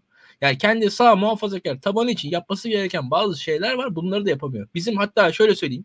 E, arada biz şey diyoruz ya sağ muhafazakar insanı rencide etmeyin, insanlara dalga geçmeyin vesaire. Çünkü bunlar da tatmin olmuyorlar hükümetten ki bunları tatmin etmek için bu adamın Ayasofya'yı açmasına açmaya gerek gereksinim duyuyor. Çünkü bu insanlar tatmin olmamış durumda. Yani AK Parti oy veren insanlar da hani denir ya iktidar ayrıcalıklı kesimi falan değil. Çünkü bu iktidarın ayrıcalıklı kesimi yüzde üç beşi geçmeyecek. Hani e, çok küçük bir kesim aslında. Türkiye AK Parti'nin de çoğunluğu aslında AK Parti yani muhalifler gibi dışarıda. Yani şu anki o e, rant arama mücadelesi ise bu AK Parti'nin çoğunluğunu da dışarıda bırakmış bir süreç aslında. AK Partilerin de çoğunluğunu dışarıda bırakmış bir süreç yaşanıyor. Ya burada ve burada e, ancak Ayasofya falan gibi eylemlerle e, kendilerini ayakta tutabiliyor. Devam edelim.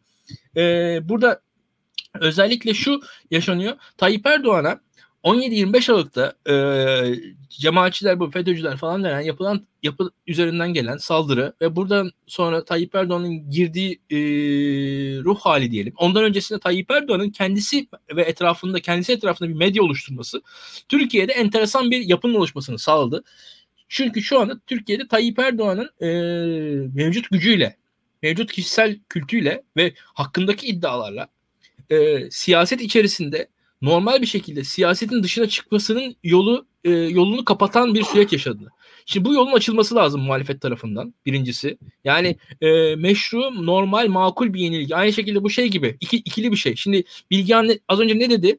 E, muhalefetin e, yerli milli vesaire üzerinden adlandırılması hadsizlik vesaire ben dedim. Bilgehan devamını getirdi.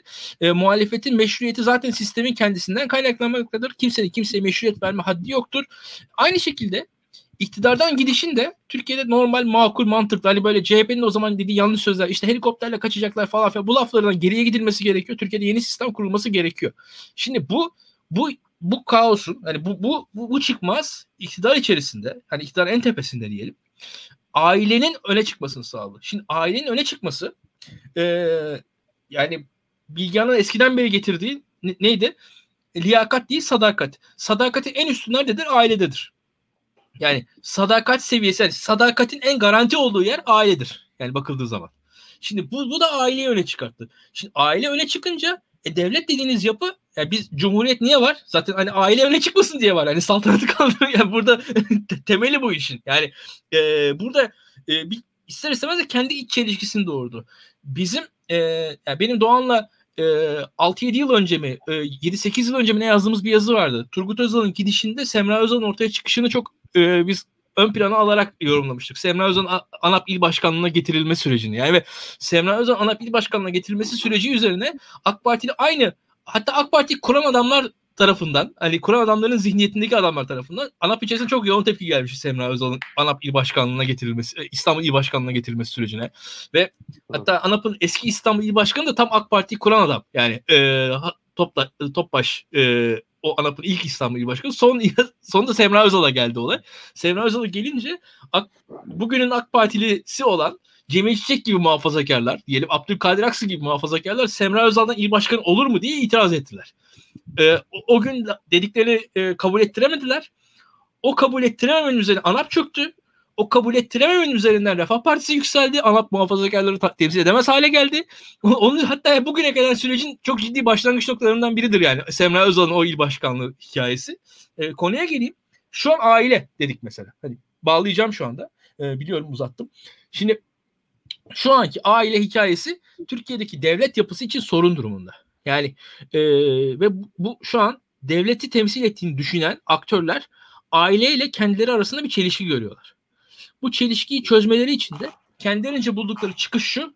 Tayyip Erdoğan'a evet aileye hayır. Bu bir çözüm. Hmm. Ve bu bu çözümde e, bir ucu da şu e, AK Parti oyu düşebilir doğru Oyu ne kadar düşebilir ama AK Parti'nin? Türkiye'deki sosyoloji belli, demografi belli. Bir noktaya kadar düşebilir. O noktada da öyle ya da böyle parlamentoda parlamentoda bir şekilde bir gücü olacak. Bu güç de AK Parti'nin e, oyu düşse de elinde kalacak güç yani diyelim %30'a düştü oyu. Elinde kalacak güç de ailenin e, ve Tayyip Erdoğan'ın gelecek hayatının garantisi olacak bir şekilde. Ve burada da e, yeni bir sistem kuracağız hikayesi var burada. Yani benim gördüğüm kadarıyla. Ee, bu başarılı olabilir mi? Bir de diğer soru muhtemelen takip evet, edecek. Ek, ek, ek, evet. Evet. Ee, bence şu. Burada bunu bu hikayenin başarılı olması önündeki en büyük engel bence İyi Parti'den de önce aile. Yani açıkçası. Ee, ve e, yani İyi Parti ikna etti, etmedi, ederdi, edemezdi. İyi Parti seçmeni gelirdi, gelemezdi falan değil. Bu hikayeye acaba ailenin kendisi ikna olacak. Yani İyi Parti eklediğiniz anda Türkiye'nin ekonomi bakanı değişecek. Sağlık bakanı değişecek. Ben size enerji bakanı değişecek. Yani İyi Parti iktidar eklediğiniz anda bunlar AK Partili de kalabilirler. Ama şu anki insanlar olarak kalamazlar. Açık konuşayım. İyi Parti iktidar eklediğiniz anda Türkiye'nin ekonomi bakanı, sağlık bakanı, enerji bakanı değişecek. Yani AK Partili insanlar olabilir bunlar. İyi Parti için o kadar hani zannedenin aksine burada şahıs meselesi de değil olay. İş aile hikayesinden değiştiği anda değişecek. Şimdi diyelim iletişim başkanı değişecek Türkiye'nin. bu olabilir mi?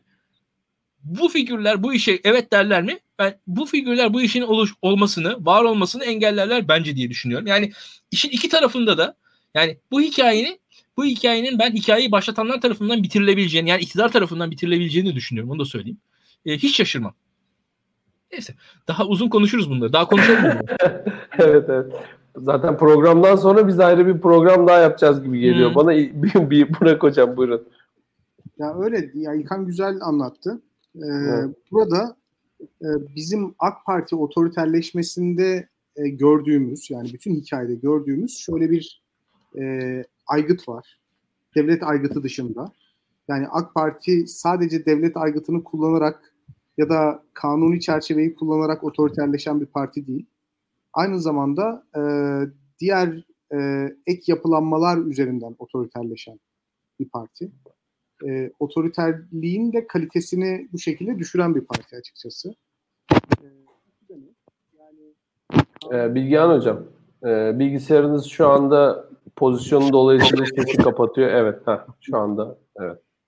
Yani AK Parti sadece devlet üzerinden ya da kanun üzerinden otoriterleşen bir parti değil.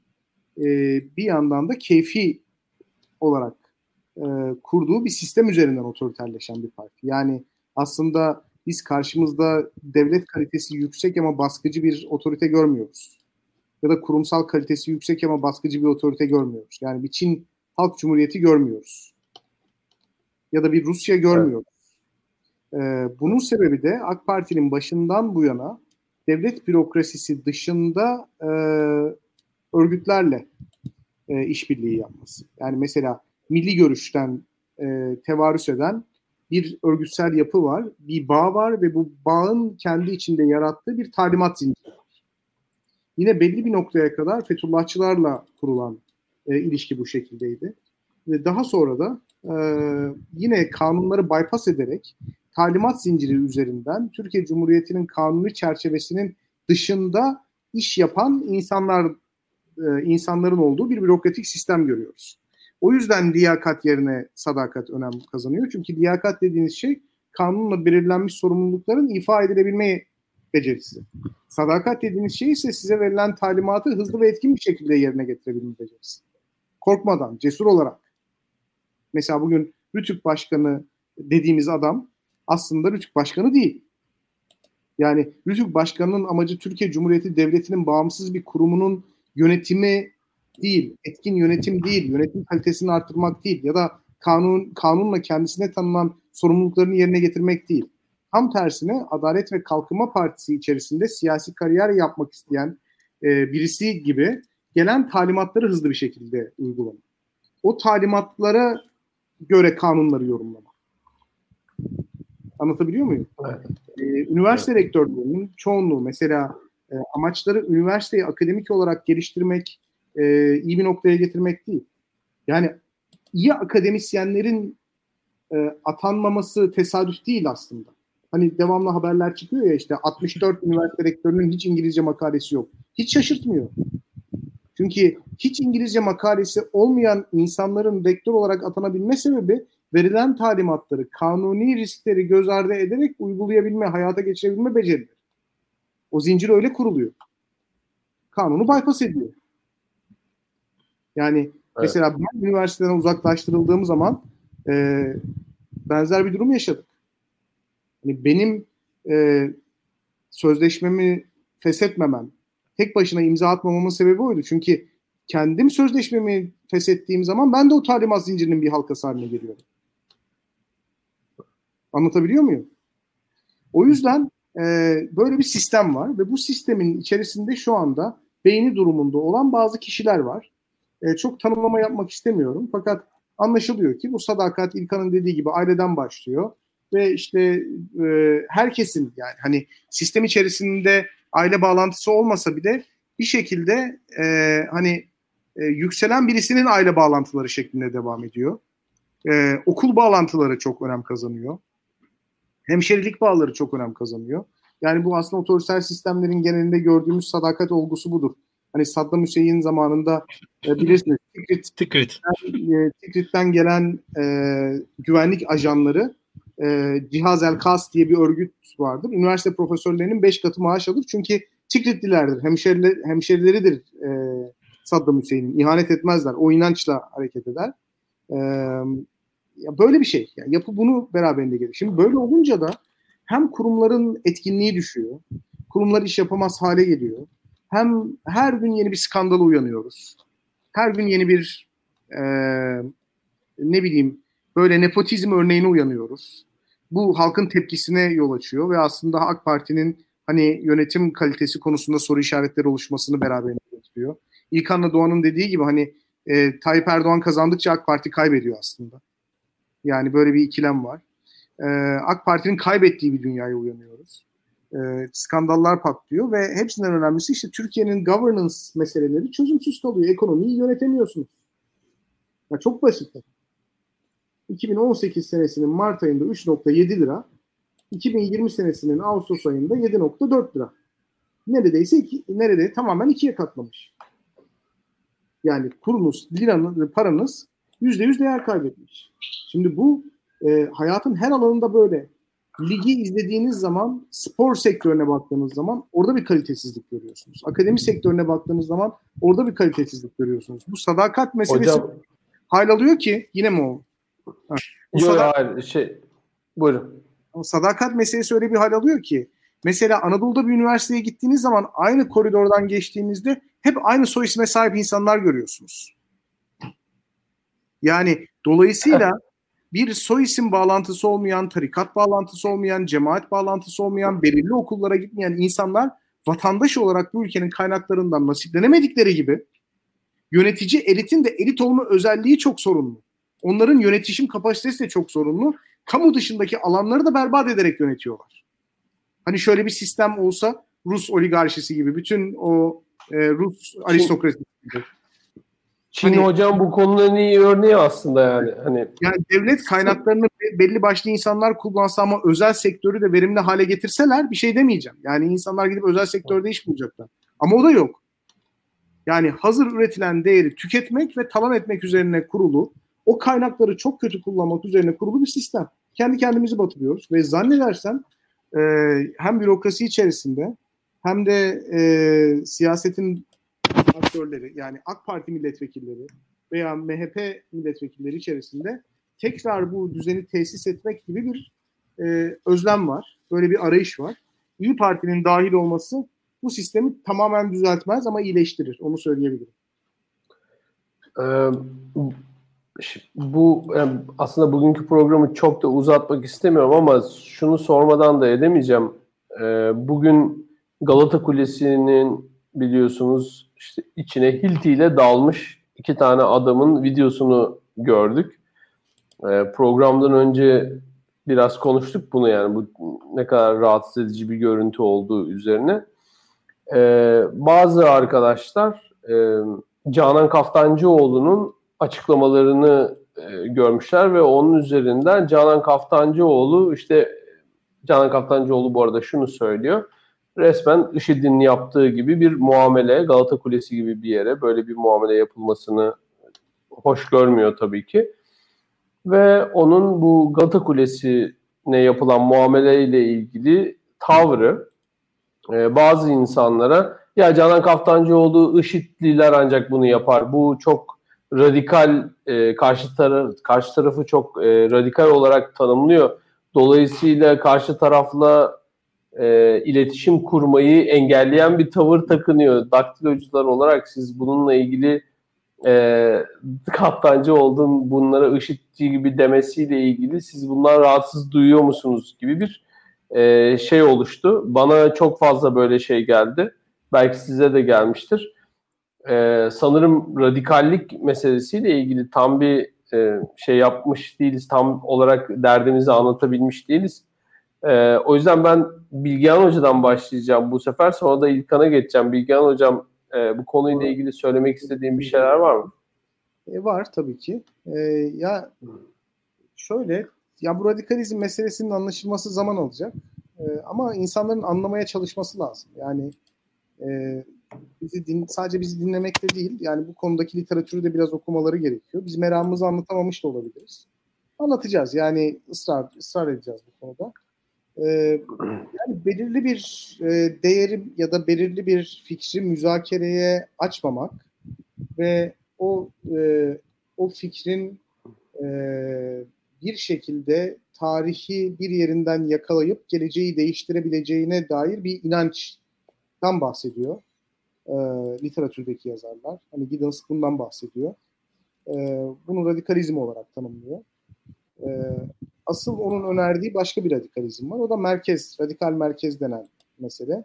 O da asıl taviz verilmemesi gereken durumun, e, müzakereye kapalı olan durumun müzakere etmenin kendisi olduğunu iddia ediyor. Yani müzakere edilemeyecek hiçbir konu yoktur. Eğer bu tip öncelikleri, bu tip nasları kendinize kalkan yaparsanız toplumun geri kalanıyla konuşamazsınız. Toplum artık küreselleşmeyle beraber çok çeşitli hale gelmiştir. Farklı kimlik grupları, farklı sınıflar, e, hatta sınıf dışı insanlar, e, farklı kültür grupları oluşmuştur. Farklı cinsel yönelimler ortaya çıkmıştır. Farklı gelenekler, farklı geleneksel e, yaşantıdan sapmalar ortaya çıkmıştır.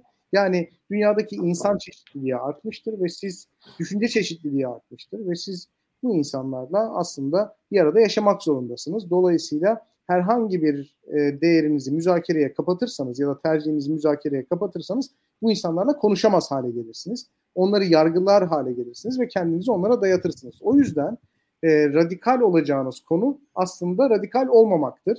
Radikal olacağınız konu müzakereye açık tutmaktır gibi bir anlayış var. E, şimdi biz bunu savunuyoruz yani hani kamusal tartışmanın içerisinde yer alacak insanların e, bir şekilde hani e, rasyonel ve akıl yürütmeye dayalı bir süreç içerisinde birbirleriyle konuşabilmesi, birbirlerini e, dinleyebilmeleri, fikirlerini ona göre revize etmeleri ve belli bir noktaya e, doğru yönelmeleri hani bu tartışmanın sonucunda.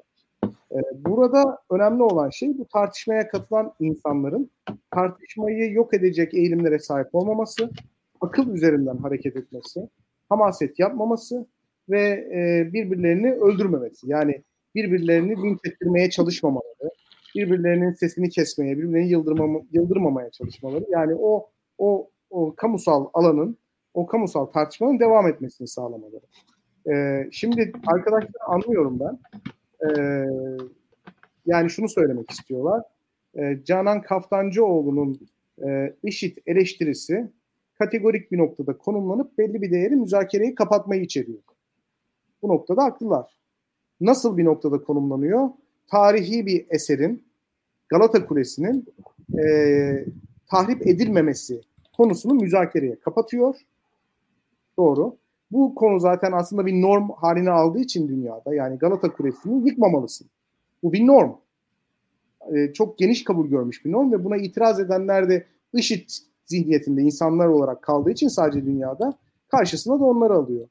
Ee, yani bizden beklenen şey e,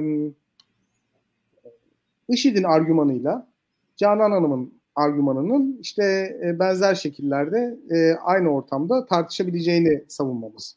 Ve bunu e, Canan Hanım tam tersini söyleyince de bize karşı büyük bir e, ne derler e, şok olduğunu, soğuk duş olduğunu söylüyor. Öncelikli olarak şunu söylemek gerekiyor. İnsanlık tarihi hiç yokmuş gibi ya da insanların keşfettiği değerler, insanların ulaştığı değerler hiç yokmuş gibi davranamayız. Mesela insanlığın ortak noktası İslam değildir. Yani insanlık İslam noktasında buluşmamıştır. Ya da insanlık sosyalizm noktasında buluşmamıştır. İnsanlık insanlık kapitalizm noktasında da buluşmamıştır. İnsanlık gitar çalmanın iyi bir şey olduğu noktasında da buluşmamıştır ama insanlık bazı temel normlar üretmeyi başarabilmiştir. Bu normlardan bir tanesi de hani e, 1500-1600 sene hayatını devam ettiren tarihi bir eserin ve dünyadaki birçok insanın kabul ettiği, orada olmasını istediği, bir önceki kuşaklar, kuşaklardan bize miras kalan ve bir sonraki kuşaklara miras bırakacağımız tarihi bir yapının gözümüz gibi korunması ve zarar verilmemesidir. Bu bir normdur. Anlatabiliyor muyum? Yani onun müzakereye kapalı olmasının sebebi bu şekilde norm haline almasıdır. Yani birisini mesela öldürmemelisiniz. Çocukları taciz etmemelisiniz. Yani bu norm müzakereye, bu norm haline gelmiş e, düşünceler müzakereye e, açık olmayabilir. Onu söyleyebilirim size. Açık olmayabilir. Fakat şunu da belirtebiliriz. Mesela vandalizm karşıtlığı e, ya da tarihi eser düşkünlüğü nasıl radikal bir hal alabilir? Bir gün e, Canan Hanım çıkar ve derse İstanbul'da bundan sonra herhangi bir bina yapılması, İstanbul'a çivi çakılması, çivi çakmak için de bütün e, binaların, herhangi bir binanın yıkılması IŞİD zihniyetidir derse bu çok radikal bir tutuma işaret eder. Evet. Anlatabiliyor evet. muyum? Yani bu karşısında da İstanbul'u baştan aşağı yenilemeliyiz, bu konuyu müzakereye açmıyorum diyen bir görüş bulması gerekir. O bakımdan e, arkadaşları anlıyorum yani. itiraz eden arkadaşları anlıyorum fakat e, hani böyle birçok bir insanın üzerinde uzlaştığı, UNESCO'nun, e, uluslararası kurumların e, tanıdığı, e, Türkiye'nin e, işte kültür politikasının bir parçası olduğu, e, birçok insanın ziyaret ettiği, tarihi bir eser olduğu ve korunması gerektiği konusunda geniş çaplı bir mutabakat olan bir meseleyi herhalde subjektif, subjektifleştirip yıkalım mı yıkmayalım mı gibi bir kamusal tartışmaya açacak halimiz yok. Yani mantıklı insanlar olarak. Yani bu arada yani e, bu, bu bu tartışmayı yani, yani bu, bu sadece bu tartışmayı zül kabul ediyoruz. Yani bunu felsefik olarak da aslında konuşabiliriz de belki yani tarihi eserler, tarihi değerler ne kadar değerlidir sorusunu tartışabiliriz ama eğer ki iki tane adam Hilti ile Galata, Galata Kulesi'ne dalacaksa onu da istemem yani. Ama Galata Kulesi'nin bir... müzakereye kapalı olması bakın İslam'ın, Kemalizmin, liberalizmin, işte sosyalizmin falan da müzakereye kapalı olmasını gerektirmez. Yani Galata Kulesi'ni yıkmamamız gerektiği, sosyalizmi tartışmamamız gerektiğiyle aynı şey değildir. Evet. evet. İlkan bununla ilgili eklemek istediğim bir şey var mı? Bununla ilgili eklemek istediğim bir şey yok. Ee, ama Galata Kulesi e, ve Galata Kulesi'nin işletmesi ni, niye önemsiyorum açıkçası. Galata Kulesi'nin işletmesi biliyorsunuz büyük şehirden alındı. Ee, enteresan bir durum yani. Galata Kulesi'ni taşıdılar yani. yani karadan mı getirdiler götürdüler bilmiyorum. Ee, ilginç bir şey yaşanıyor şu an Türkiye'de o açıdan. Galata Kulesi bunun da sembolü. O açıdan e, Galata Kulesi'nin bu açıdan sembolleşmesinin artmasını birazcık da normal buluyorum. Hmm. Ve Galata Kulesi aslında İstanbul'un mesela Venedikli e, geçmişini falan da hatırlatan, Latin geçmişini hatırlatan ilginç bir yapı. Daha uzun da konuşuruz aslında hakkında. ee, tekrar böyle Galata Kulesi'ne ben şu an dönmeyeyim. Neyse. Ee, sana, sana kalsa zaten bununla ilgili 3 saatlik program Ya şimdi buradan Venedikli izleyicilerimize Neyse. Ee, ama e... kimse bilmez. Adalet Partisi Çankırı İl Galata Kulesi'nden düşmüştü.